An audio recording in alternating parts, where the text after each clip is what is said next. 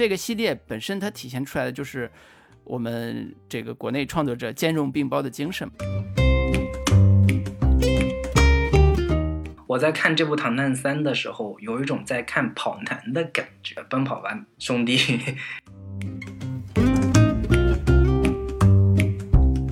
我觉得在呃，我们说它的整个推理的变化的这个延续性的同时，也能看出来它的这种小小的变化可能会影响到整个唐探系列讲故事的一个方式。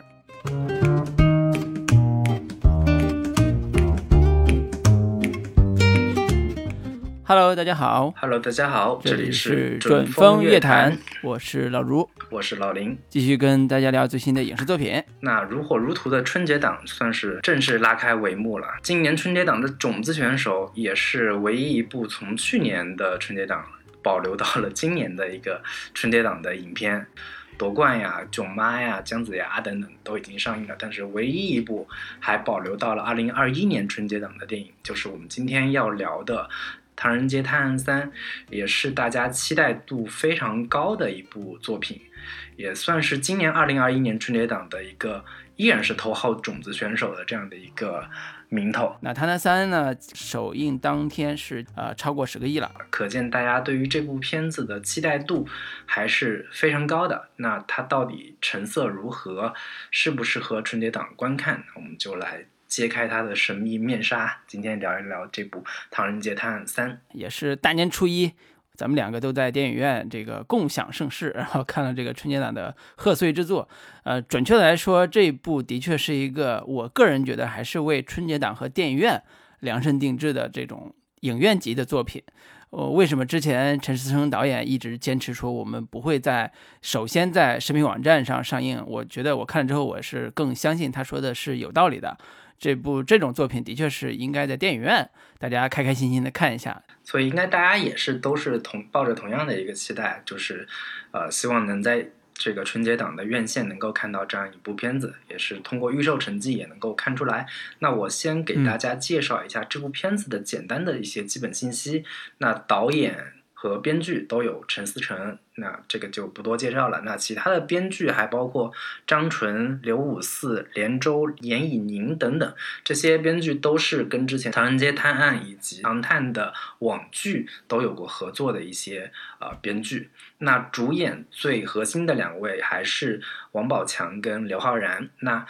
最其实最引人注目的是，因为这一部是在东京拍摄的，在日本拍摄的，因此有加入了一系列的这个日本演员，包括妻夫木聪、长泽雅美、人谷将太、铃木保奈美、前野忠信、三浦友和等等的这样一些日本演员。那其他的一些演员也算是集结到了这个唐探宇宙的批演员吧，包括像托尼贾、尚宇贤、肖央、张子枫、邱泽。张钧甯、马伯骞等等这些演员也都在这部片子里面有露脸。那上映的时间就是今年春节档的大年初一，二零二一年的二月十二日。影片的片长一共是一百三十六分钟。那基本的影片信息就是这些。大年初一的这个票房成绩应该超过十个亿了，所以这也是在当下市场吧，就国内电影院市场来打了一个非常好的一个基础。那我们还是按照老老规矩。给这个片子打一个分数，说一下你基本的一个观感。老卢，你可以先来。嗯，我自己是非常期待的一部作品，因为我一直是《唐探》这个系列的这个影迷。他把所谓贺岁档的这个合家欢的这个类型又往前拓展了一下，做了一个我特别喜欢的罪案和推理类型的叠加。呃，从《唐探一》开始的曼谷篇，到呃《唐探二》的纽约篇，到今年的这部东京篇，把它的喜剧和推理叠加到第三部，也做了一个很好的表现吧。我特别喜欢的一个亮点是托尼贾，呃，如果大家感兴趣的话，可以看一下他之前的一些动作类的作品，比如说《拳霸》呀、《冬阴功》这些。呃，这个是我特别特别喜欢的一个亚洲动作明星。呃，我发现其实在这部作品里边。呃，整合出来的这些亚洲明星完成度还是非常高的。然后第二个就是说，呃，《唐探三》的现在的剧情和《唐探》网剧的部分剧情其实是有明确勾连的。呃，这个让我还是挺喜欢的，因为我我自己在呃看《唐探》网剧的时候，我发现里边关于唐人的徒弟林默呀，包括张钧甯啊饰演的角色，在新的这个唐探唐探三的这个作品里边还是出现了，而且也有剧情上的勾连。我觉得在整个唐探系列的 IP 化的过程中，国内的商业 IP 能够慢慢的发展，羽翼丰满，而且做得越来越大吧，还是我觉得有可取之处的。第三个，我还是想多说一个，就是刘昊然演的这个秦风这个角色，我是没想到在第三部他有比较明显的变化，呃，因为这一类角色相对他会比较的呃类型化，比如说他是个呃高冷的少年，那他其实一直会沿用这个角色。发展，因为它的类型的商业基础是在那儿的，但是在《唐探三》里边，它是有一点点，呃，我觉得叫黑化的部分的，这是一个让我觉得意外且惊喜的部分。这三点其实构成了我看这部呃《唐探三》一个比较欣喜的体验。呃，但是同时我也想说。在《唐探三》观看的体验里边，还有一种感受，它特别像港片。我觉得它有一种当年我们老说港片里边进阶癫狂、进阶过火的那种港片气质，特别像九十年代大火、市场大火的时候那些港片的那种观看体验。所以我推荐的人群还是喜欢唐探系列以及像我喜欢推理的，我是推荐大家看一下的。毕竟做一个商业作品，它有它比较。呃，难以回避的优点，就是在春节档这个时间点，你的确需要看一部电影的话，这可能难以回避。对，所以这是我想推荐它的理由。那老林呢？呃，我本身其实非常期待这个片子，主要是主要原因是，其实前两部我个人的观感也都是相对还不错的这样的一个观感。那第三部到了日本，其实我是怀着非常高的一个期待，说日本这样的一个推理大国，我们耳熟能详的种种的推理。的推理小说的大师，像什么东野圭吾呀，然后还有包括什么呃宫部美雪，以及像什么凑佳苗等等的这样的一些推理小说，也是我们这一代这个读者非常熟悉并且喜欢的一些这个推理小说的这个作者。然后日本也是推理小说的一个大国，其实还挺期待说我们中国人在日本拍摄一部推理题材的。呃，以及同时又有喜剧风格的这样一部作品，会是一个什么样的一个效果？本身日本也是一个非常适合演绎这些故事的这样的一个地方吧。那怀着这样的一个期待去看了之后，我觉得这一部算是基本维系了唐探系列的一个基本风格吧。有王宝强跟刘昊然这样的一个呃，算是没头脑和不高兴的这样的一个喜剧 CP 搭档。然后依旧也是将喜剧风格和悬疑推理进行一个非常好的结合，呃，这次的观感，我的基基本的观感就是前半部分是喜剧为主，后半部分是剧情加推理这样的一个呃故事架构，算是基本维系了唐探系列的一贯的一个风格的基本观感就是这样。好，那我们接下来可以进入我们的常规的这个优缺点环节，对这个。片子其实如果用一句话介绍内容的话，其实特别简单，就是中华名侦探给日本黑帮老大洗冤，就是这种故事，其实我们可以不用细讲它的情节，因为就是推理这种故事，你一旦剧透了，其实也就没啥太大意思了。但是非常有意思的一个点就是，本身日本作为一个就是推理大国，他们本身自己。本土有一系列的这个名侦探，我们知道名侦探柯南，就就就有演绎了大量的这样的一个故事，结果日本。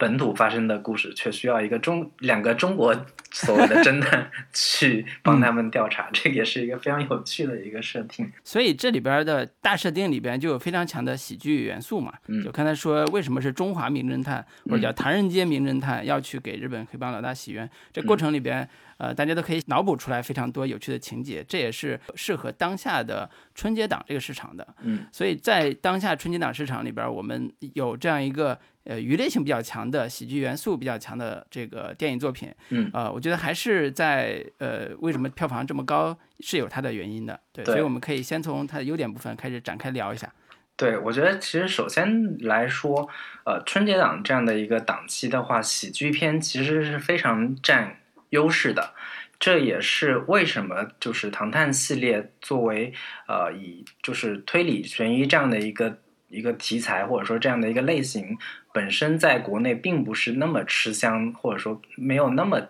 大众的这个流行基础的这样的一个情况之下，能够杀出一条血路，其实很重要的原因就是它结合了非常好的一个喜剧风格。我觉得这一部《唐探三》至少前半部分它是有鲜明的、非常突出的这样的一个喜剧风格在里边的。那前段部分的很多的喜剧桥段和内容还是能够让人呃笑出来的。我个人对于这个档期的影片的标准或者要求相对也会放低一些，一切都以满足娱乐诉求作为核心。而且是满足广大人民群众的娱乐诉求作为核心的，因此我不会在期待在这样的一个档期的喜剧当中看到一，就是期待看到一些特别高级的喜剧手法，或者说你抱着呃这个很高的那种喜剧呃手法的这个要求去看，比如说你你期待像看伍迪·艾伦的这样的电影去看待这样的一些电影的话，注定。肯定是会失望的，因此它很很难免会出现一些可能在高级影迷、高端影迷的这样的一个观感来说，它不是那么高级，或者说本身那个很多的喜剧的笑料没有那么的嗯有有深度或者说有质感，因此就是我我这也是我一一我的一个基本的观感吧，就是呃我之前对于《囧妈》这样的一些影片的话，它里面出现的一些喜剧桥段，我其实也都是。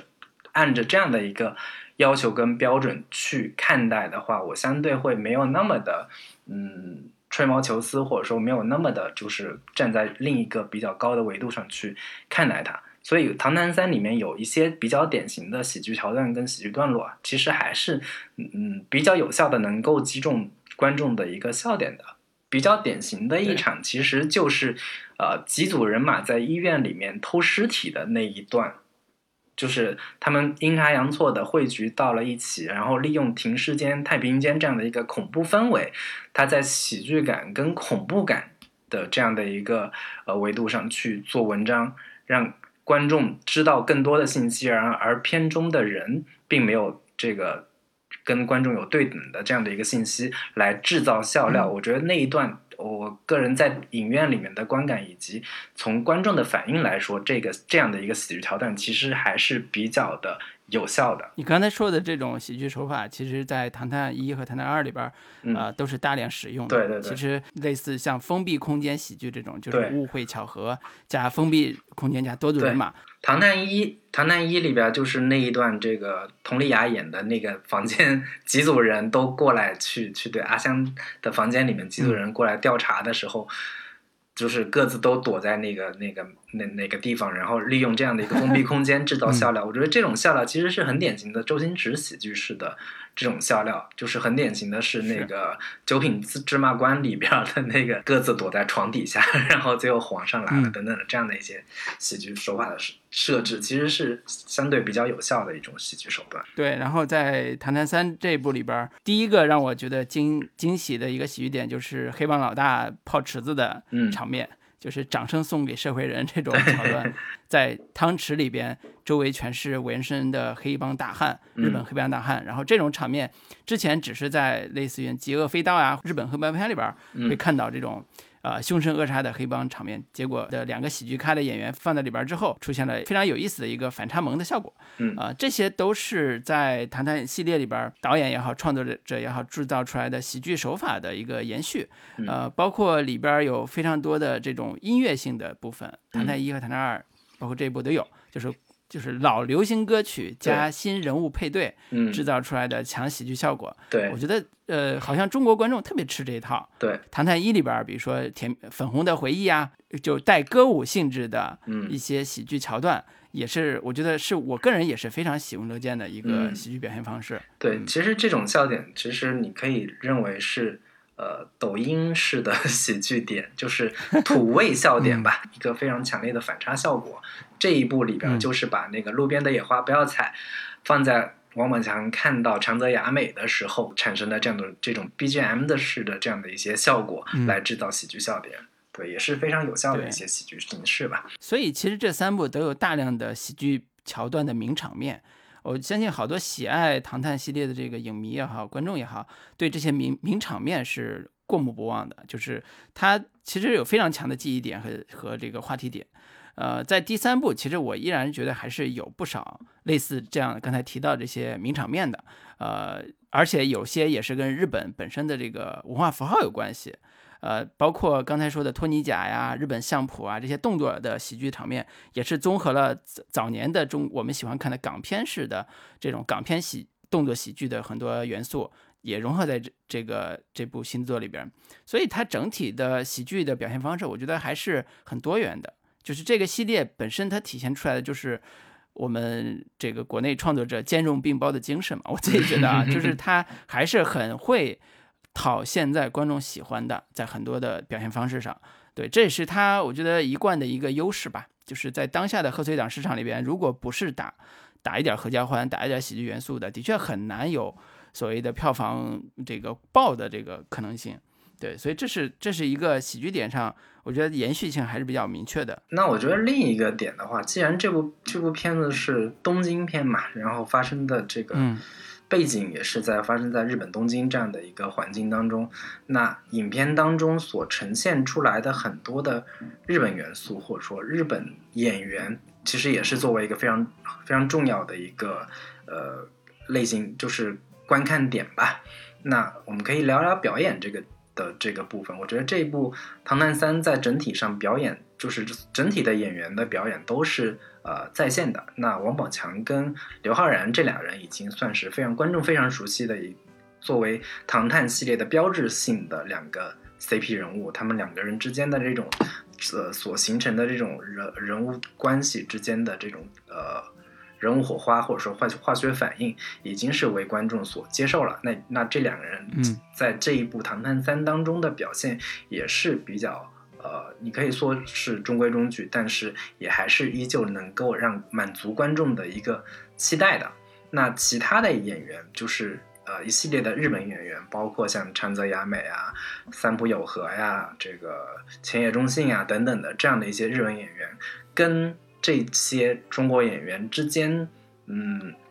他们的一个化学反应也没有说特别的隔阂，或者说有特别断裂的那样的一个感觉。我觉得整体的表演的这个呃水准都还是在线的。其实最突出的是，呃，那个欺负木聪嘛。对，我很意外的是，欺负木聪在这一部里边饰演的，相当于是里边的四个侦探的其中一个非常核心的侦探。对，除了刚才说的两个男主角之外啊，嗯，那剩下第三个就是欺负木聪演的日本的本土名侦探。呃，剩下一个就是他四个人之中，还有刚才说的托尼贾，托尼贾就是另外一个泰国，对泰国名侦探，就是这四个人其实是在这部里边是最核心的四个侦探。嗯，然后欺负木聪演的这个风流倜傥的这个日本名侦探，其实也是一个喜剧性比较强的一个角色。呃，它的功能其实更多的是辅助性。两王宝强和刘昊然演的这两个角色，主要是我没想到的是欺负木聪的这个喜剧感和他们俩人竟然还能搭的比较。自然，因为呃，其实木聪并不是一个日本传统意义上的喜剧演员，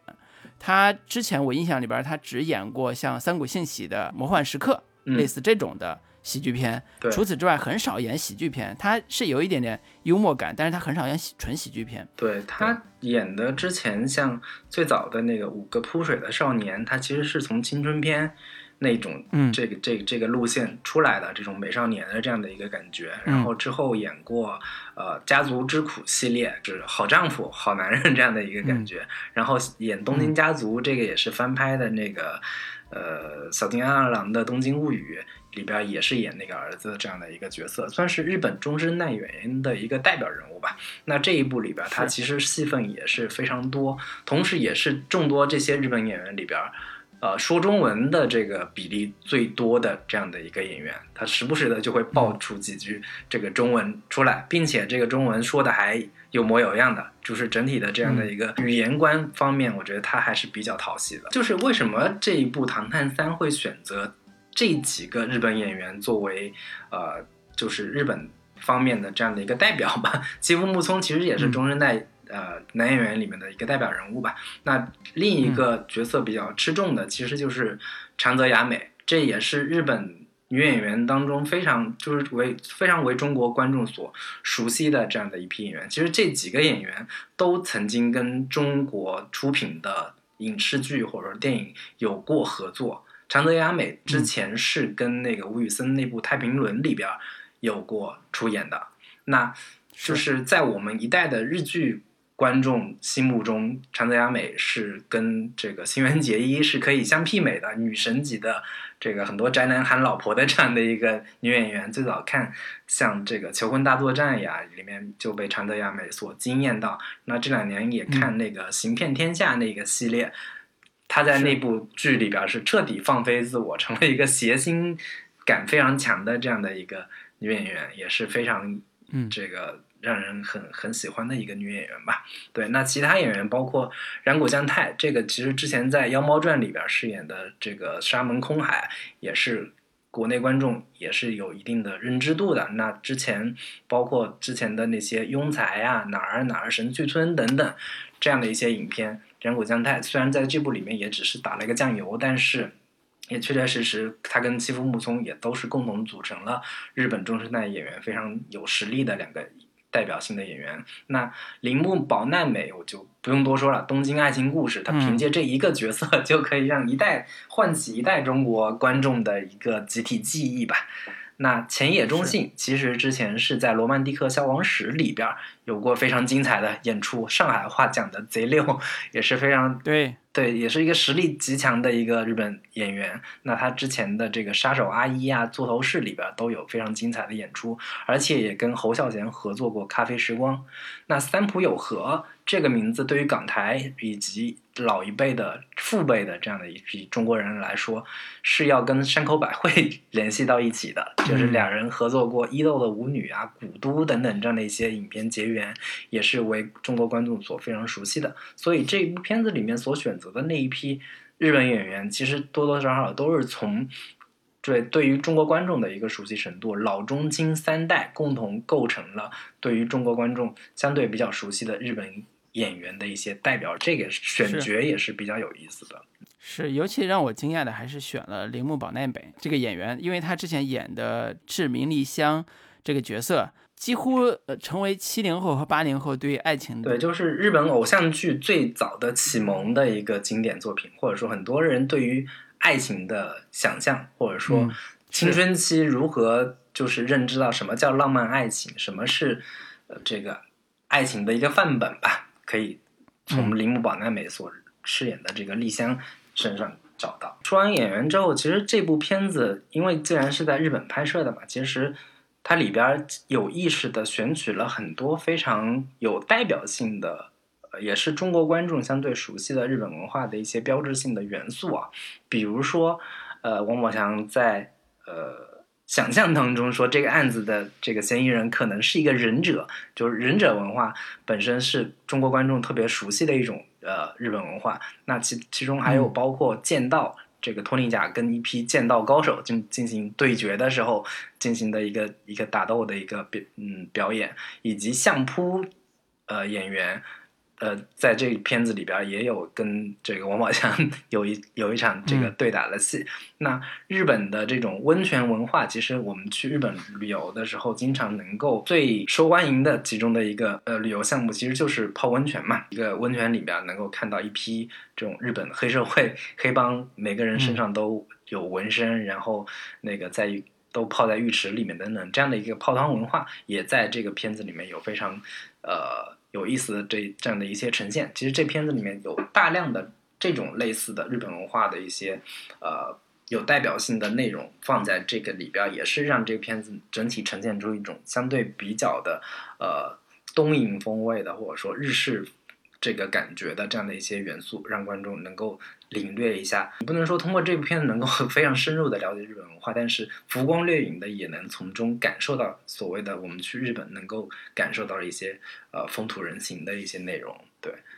嗯，特别像去日本旅小小的观光了一下。啊，不不一定深度游，但至少是观光了一下，看了一下日本这些有趣的风土人情的部分。嗯，然后呃，你刚才可能还漏了一个，就是电影里边比较突出展示的，就是秋叶原的 coser 文化。就是其实日本的很多文化在国内的影响力还是挺大的，coser 是其中一个特别火的，在年轻的这一代呃这个观众里边，嗯，会特别的突出。呃，那电影里边其实还玩了一个梗，就是。呃，他们要在秋叶原这个 coser 文化里边要扮演一些角色。那日本这边的，呃，刚才提到的妻夫木聪，他扮演的是圣斗士，黄金圣斗士。对，黄金还是黄金圣斗士。对你听这梗，你就知道这绝对是八零后一代人的心心念的、心心念念的一个 coser 的装备。对，然后还有那个樱桃小丸子托尼贾饰演这个 这个反差萌啊，但是呃，我们大国存在感还是要刷一下的，所以这里边又有我们自己本土的这个 coser 文化的一个。视觉性视觉符号扮一个葫芦娃，观众对于这一段的这个情绪还是非常高涨的，就觉得他调侃的点和对于日本文化的拿捏分寸还都挺到位的。呃，这也是这个在这种文化日本文化这个元素里边，其实呃我们可能在近些年的影视作品里边也看到不少了。啊，不管是这个之前的爱情片，比如说去北海道那个谈恋爱，还是在这个呃其他的爱情故事里边，我们都都能看到日本的很多元素，包括旅游元素都能看到。但是这部还是喜剧化，还是把它做成一个大家觉得有意思的一个可以呃哈哈一笑的这种桥段做出来。那关于日本的这部分，呃，就先说到这里。其实另一个点的话，可能呃。这是我个人私人的一个相对比较 有有感觉，或者说有有觉得可以可以拿出来说的一个点，就是结尾，呃，它牵扯出来最后这个案件的真相，其实是关于日本遗孤的这样的一个一个话题，就是主角这样的一个身份，最后是其实是一个当年在东北开拓团所遗留下来的一个孤儿，然后父母都已经回到日本了。这样的一个被抛弃的这样的一个小孩儿，其实这个点，他嗯并没有去做过多深入的一个阐述，或者说没有没有拿它来大做文章。但是这样的一个呃话题点，或者说这样的一个题材，其实我已经挺多年没有在影视作品当中看到过或者提到过。但其实这个话题在八九十年代的这个影视剧作品当中，或者说我们父母那一辈儿的这样的一个。观影、观看记忆当中，其实是当年比较热门的一个呃类型或者题材。我记得我小时候看过一个电视剧叫《阿慧》，就是中国拍的，然后再讲述一个日本遗孤在中国山村长大的这样的一个遭遇，然后老年之后回到日本跟亲人相聚相遇的这样的一个重重逢的这样的一个。故事其实当年是赚足了观众的眼泪，我其实没有，就是有点意想不到，原来在这一部里边，他竟然选选用了这样的一个呃题材，或者说这样的一个话题来进行呃演绎或者说讲述。虽然没有过过多的深入的一个阐发吧，但是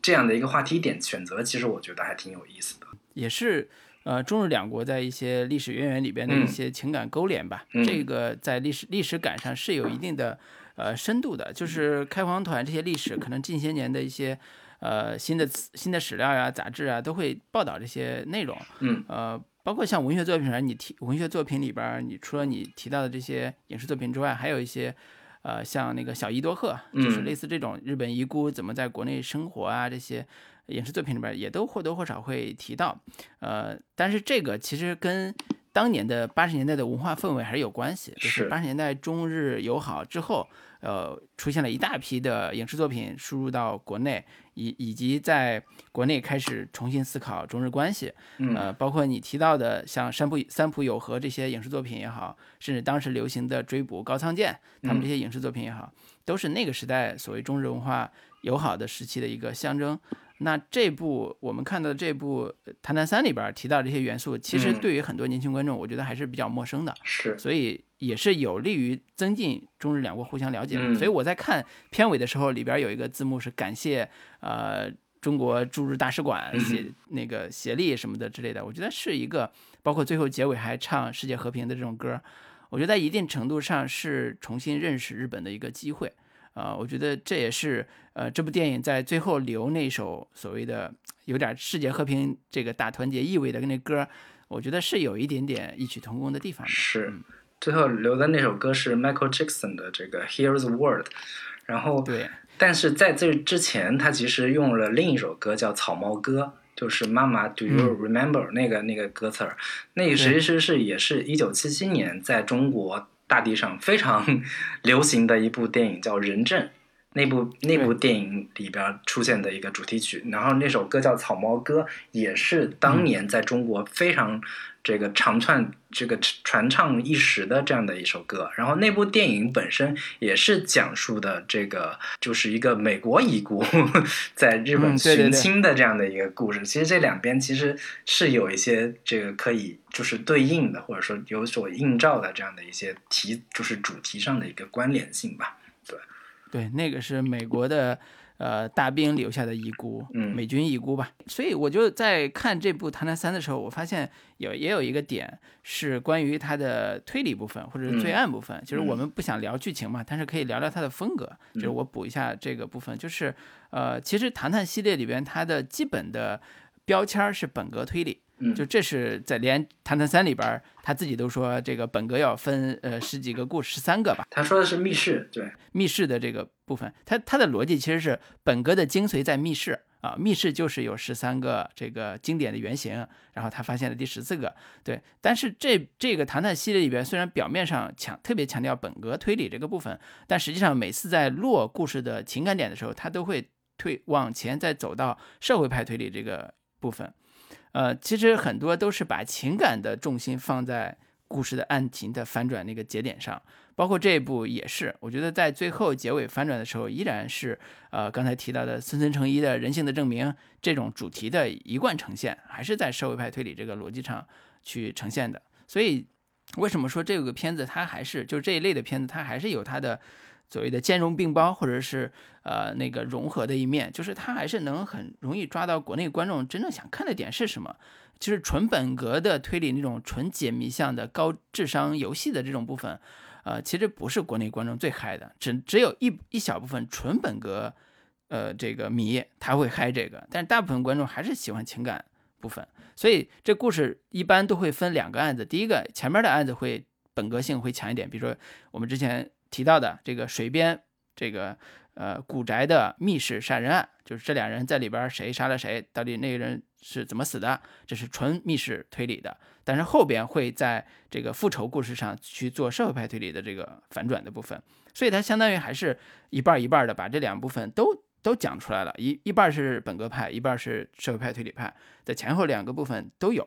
对，所以这是他在现在发展到当下一个。呃，怎么讲悬念呀？怎么做故事的一个新的这个或者叫一个融合的办法。嗯，但是我在看这部的时候，我就发现，因为这部已经有了新的谜题了，就是之前好多人在猜嘛，就是说那个 Q 到底是谁，里边会出现一个大反派是 Q。那在《唐探二》里边好像也出现了，但是第三部里边是有明确的介绍 Q 到底是什么，他们到底是谁。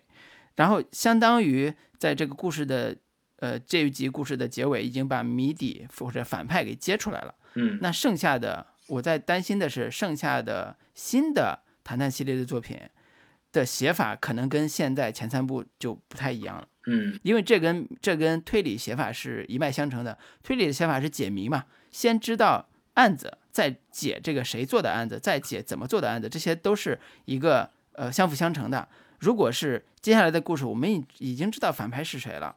那剩下的就是他怎么做的案子，嗯。啊，就是他能翻的番儿就少很多了，嗯，所以他就要么是回到一个特别本格推理，就是他怎么做的密室，他怎么做的，要么就是变成一个强动作戏，就是正反两派怎么去围攻或者怎么去对打，就是变成一个呃有点像零零七或者有点像其他的这种强动作戏的风格的这种作品了。所以这一部，我觉得在呃，我们说它的整个推理的变化的这个延续性的同时，也能看出来它的这种小小的变化可能会未来影响比较大，会影响到整个唐探系列讲故事的一个方式。对，这是我在呃看这部的时候对它整个推理部分呃的一点小想法吧。嗯，行，那关于优点部分，我们基本就是这些了。如还有补充吗？没有了。然后我们可以。对，聊聊下一趴，就是谈谈这个系列 IP 以及它未来的可能性是什么。我先呃捋了一下《唐探》现在的一个票房成绩啊，的确，现在一看真的是呃惊讶或者让人眼红。就这《唐探一》，呃，《唐探一》当时投资是八千万，票房八个亿，呃，那也是非常早，二零一五年的作品了。《唐探二》投资三个亿，票房三十三个亿，将近三十四个亿。嗯那《唐探三》呢，刚才也提到了，说首映当天是呃超过十个亿了，然后呃未来预期票房可能据说可能会超过四十个亿啊，猫眼预测是五十八亿，是吧？对，所以这也是呃这也是整个春节档可能也是票房最高的一部电影作品了。那其实，在这个系列里边，我们也看到还有一部网剧，就刚才提到的《唐探》的这个网剧版，也是已经去年已经上映了，然后口碑也是非常不错的一个作品，所以能让人感觉出来，好像《唐探》这个系列整个电影宇宙的雏形已经开始形成，且在多所谓多条线已经开始发展了。呃，因为《唐探》的网剧出现了一个他的徒弟林默，就是邱泽演那个那个徒弟，和呃我们特别喜欢的女演员就是张钧甯饰演的叫艾娃。对，所以这些故事的拓展、人物的拓展，还有之前二出现的所谓的呃全球名侦探的这个系列，呃，都让这个唐探故事充满了期待，以及呃呃后续的作品到底会是什么样，也充满了期待。我不知道老林，你对这种呃所谓 IP 宇宙的这个呃理解或者是期待有没有？我可能对于这个片子未来的期待度相对会会减低一些，因为我我个人的一个观感或者说个人的一个感受就是，呃，唐探系列有点类似于之前徐峥的囧系列，其实它每一个每一部都是以一个呃中国观众热门的旅经典的旅游点为就是核心。就是第一部是泰国嘛，第二部是美国，第三部变成了日本。那再往后，其实就是这样的一个嗯旅游点，或者说嗯就是类型元素特别突出的，并且能够跟悬疑推理这样的一个风格进行很好的结合的这样的一个环境或者说地点的话，可选择可供使用的地方已经没有那么的多了。但是它在第第第三部结尾的部分，在这个彩蛋部分又稍微透了一点底，就是刘德华老师在最后嗯。出稍微出现了一下，其实让人稍微有点期待，就是能够有新的，就是观众特别熟悉或者说特别喜欢的这个广大人民群众特别这个耳熟能详的、喜闻乐见的明星再去再次加入的话，然后再结合之前的新新生代的，包括邱泽跟张钧甯这样的一些人物加入的话，可能还是会稍微有一些期待。但是对于这个系列未来能够有什么特别深入的一个突破点的话，个人稍微还是持一些。呃，保留意见吧，就是关于这个刘昊然最后他的身世之谜，他跟他父亲到底发生过什么事儿？其实最后还是需要有一个这个结尾的一个兜底。但是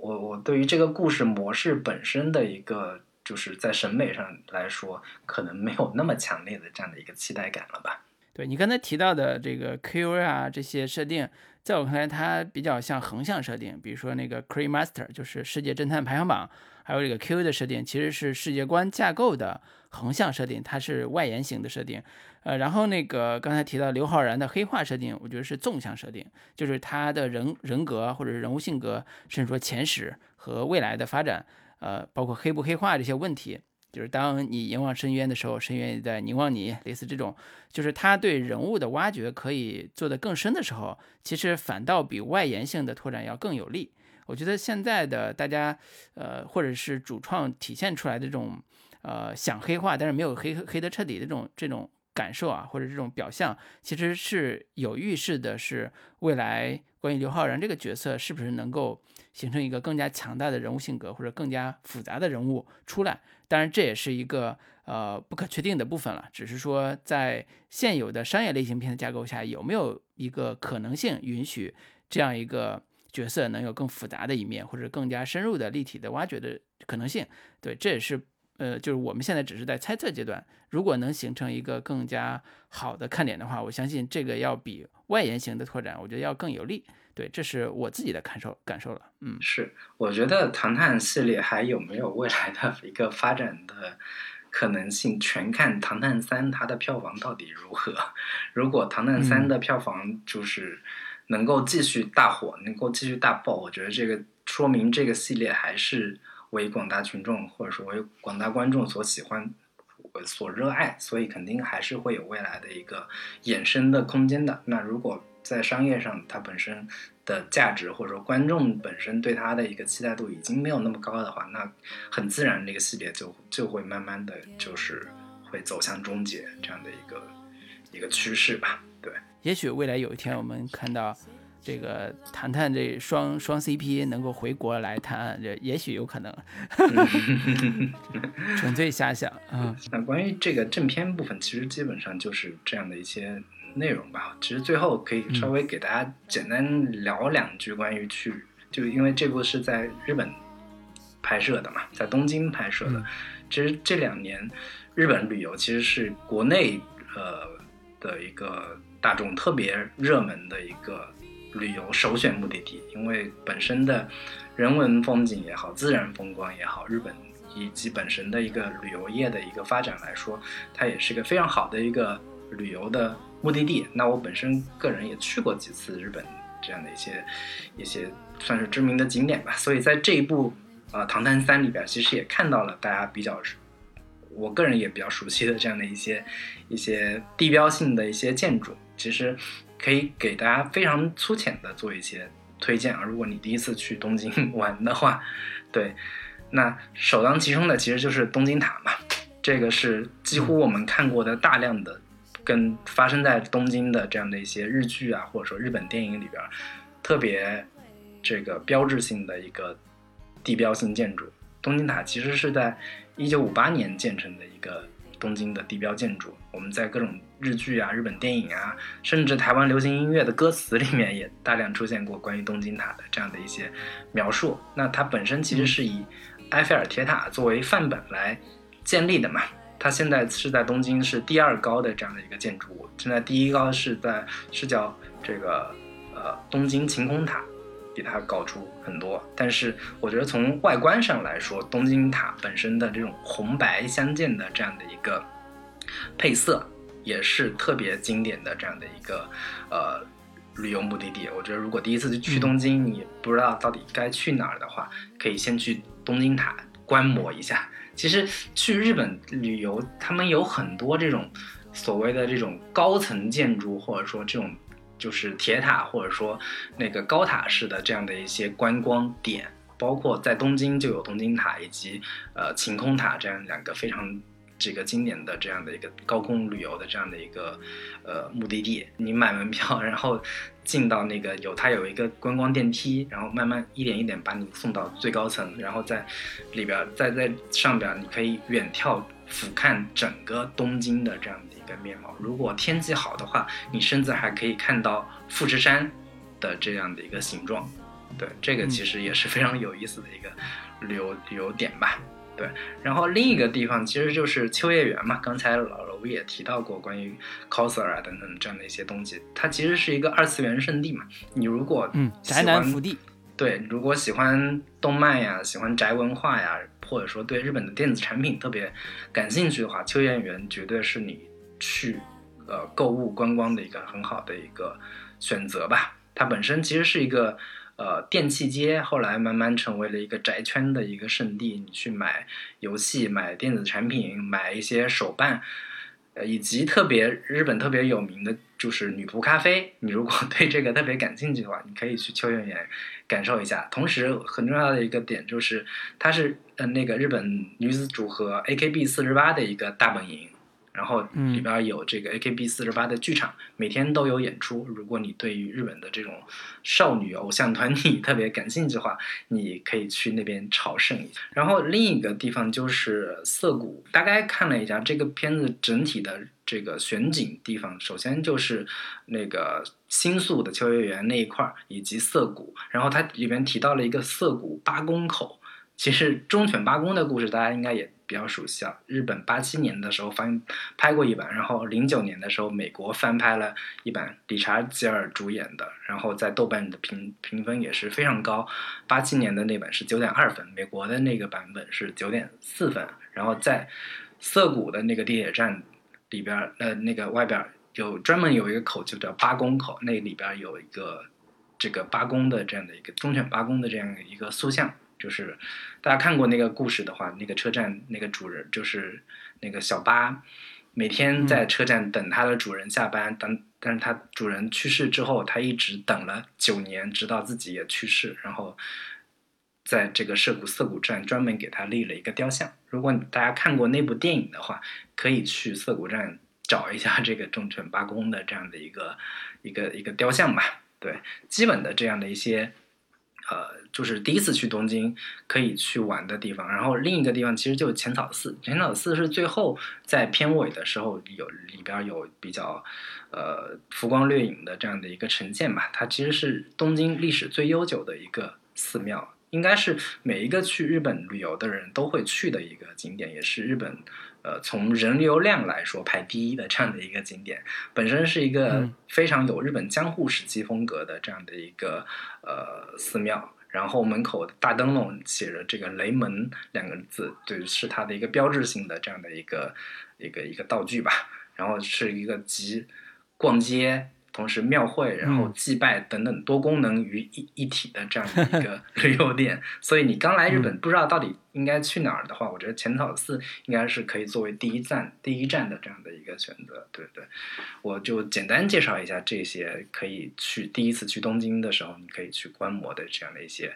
呃比较大众、比较热门也比较流行的这样的一些景点，也是在《唐探三》里面都出现过的这样一些环境。本来这个东京奥运会可能。如果如期举办的话，大家还有机会去东京，这个真实感受一下风土人情呀，奥运会盛况啊，就像好多外国人来我们零八年在我们北京参加奥运会一样。啊，但是现在时间上可能也不确定吧，现在只是说不确定啊，所以呢，可以提，只能提前做做功课。如果有机会的话，也是趁着可以，我觉得是可以考虑趁着奥运会前夕，真要是赶那个时间，估计也很贵啊。就是前夕可以考虑去感受一下。对我觉得我是没有去东京，我是之前去过北海道，就是你们你们就是好像是大阪和东京是两个叫什么关东关西地区互相看不上眼的这种，对。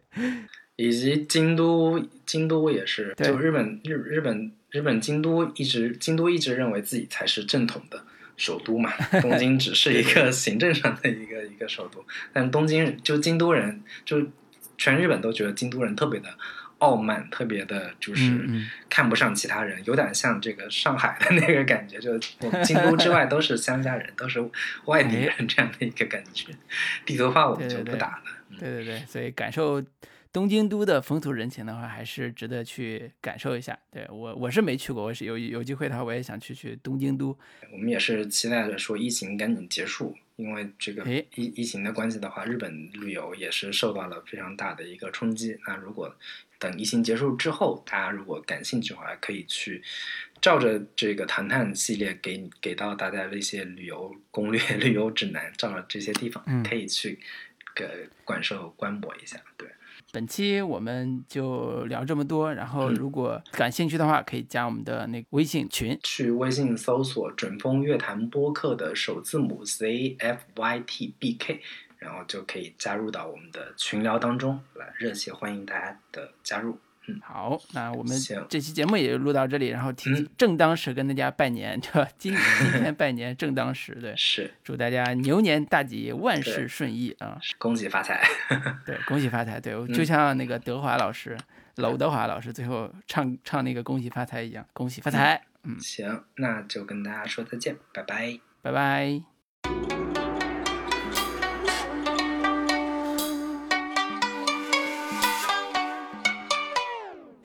continuar.